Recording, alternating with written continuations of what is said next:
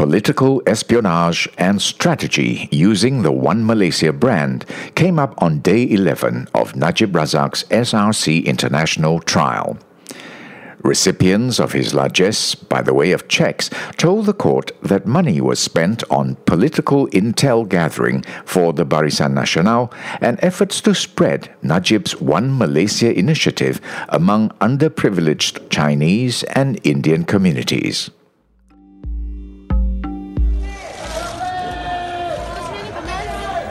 Aras Lima.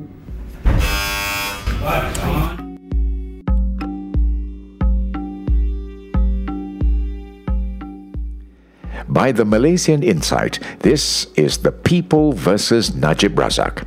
Follow us into the courtroom where it all happens. I'm Patrick Teo. On this rainy morning, the former Prime Minister arrived at 9:05 a.m. His outfit for the day a suit as grey as the sky, paired with a purple and gold tie, stayed dry as his car drove right into the courthouse porch. As he walked towards the lift that would take him to the fifth floor courtroom, the barriers that cordoned off a special walkway for him were gone. Najib now had to take the lift like an ordinary citizen. He looked awkward and didn't speak to anyone as he waited for the lift with his lawyers and aides. A court officer said they had removed the barriers as people were complaining about lack of space. As he waited for the trial to start, Najib was seen talking to his friends in the public gallery.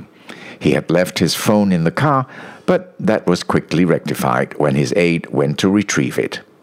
Najib got his phone back just before proceedings started at 9:20 a.m. and he was back in the dock. AmBank Rajachulan branch manager R. Uma Devi was in the witness stand where she had been for the past three days of the trial.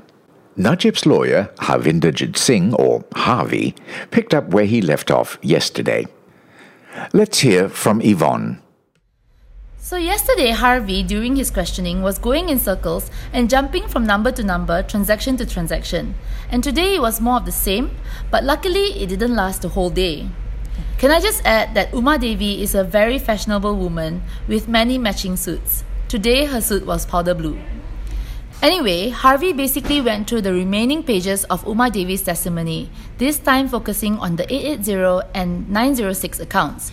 He went through specific transactions, going through checks issued, signatures, cash deposits, overdrafts, and email exchanges. A lot like yesterday. Harvey also questioned how transactions were able to take place when there wasn't enough money in Najib's accounts. Uma Devi said that sometimes the clients know when money comes, so they issue checks in advance. It seemed like Harvey was trying to imply that Najib had no clue what was going on in his accounts.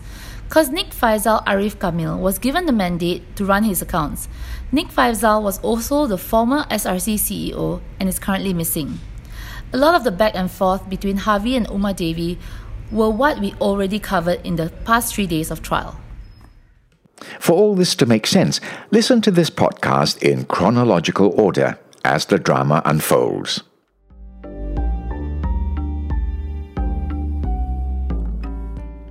An hour and a half later, Harvey was done, and it was Shafi Abdullah's turn. But he forgot her name. He found it eventually after rifling through his papers and settled on Miss Uma. Instead of picking through dates, transactions, and names, Shafi asked Uma Devi about the bank's compliance practices. She told the court that when a mismatch in signatures is detected and reported by the bank officer, the compliance department will investigate. If the bank officer doesn't report it, it goes undetected. Shafi then pointed out that this was a loophole where dubious transactions can go unnoticed, and Uma Devi agreed. The court also found out that Bank Negara raided her branch on July 6, 2015, just five days after she joined the branch. Shafi called it her, quote, baptism by fire, unquote. At 11:15 a.m., the court took a 15-minute break. Najib was first one out of the door for a cup of coffee.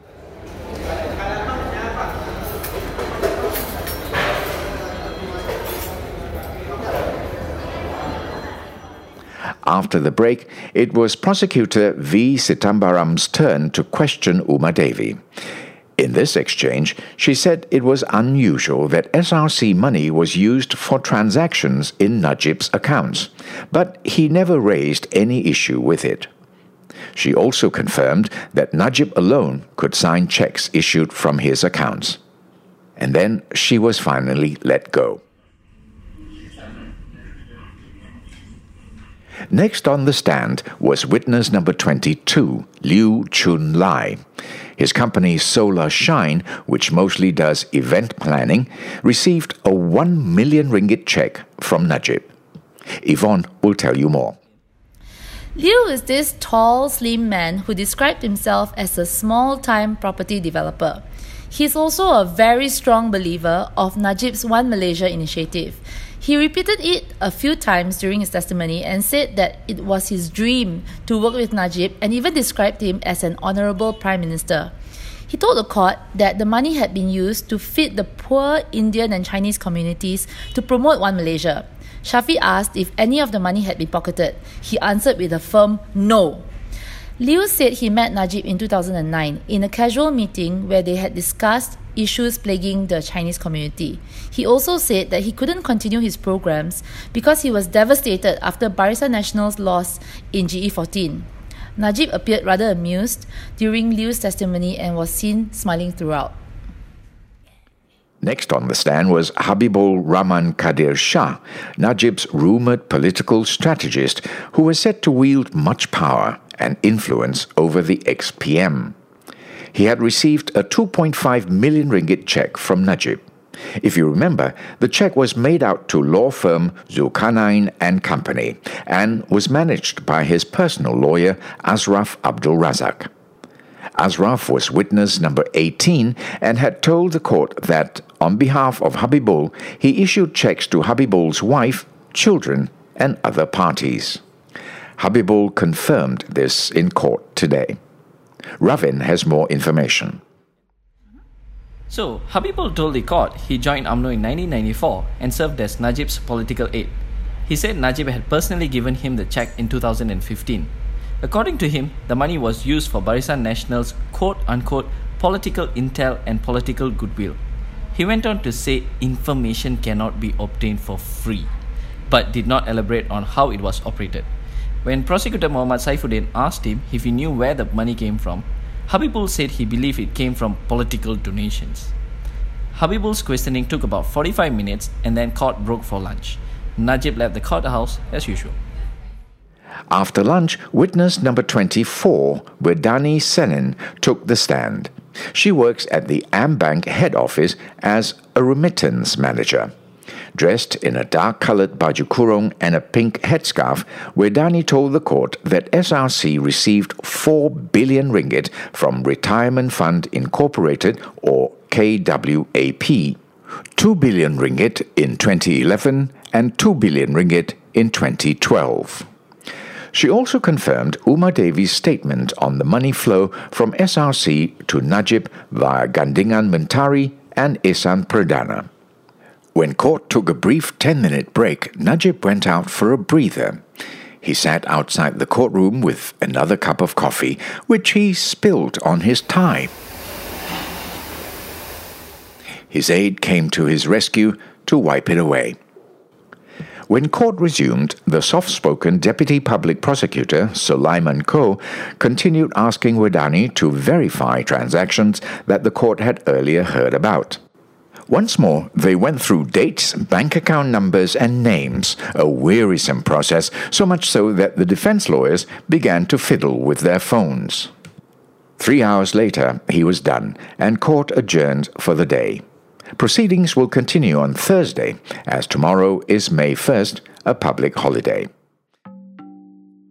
This podcast is produced, written, and mixed by Revati Supramaniam, Yapik Kwan, Yvonne Lim, and Ravin Palanisamy. Additional reporting by Bede Hong. Other recordings from the court are by Jeremy Singh and Hasmiza Hassan. I'm Patrick Teo.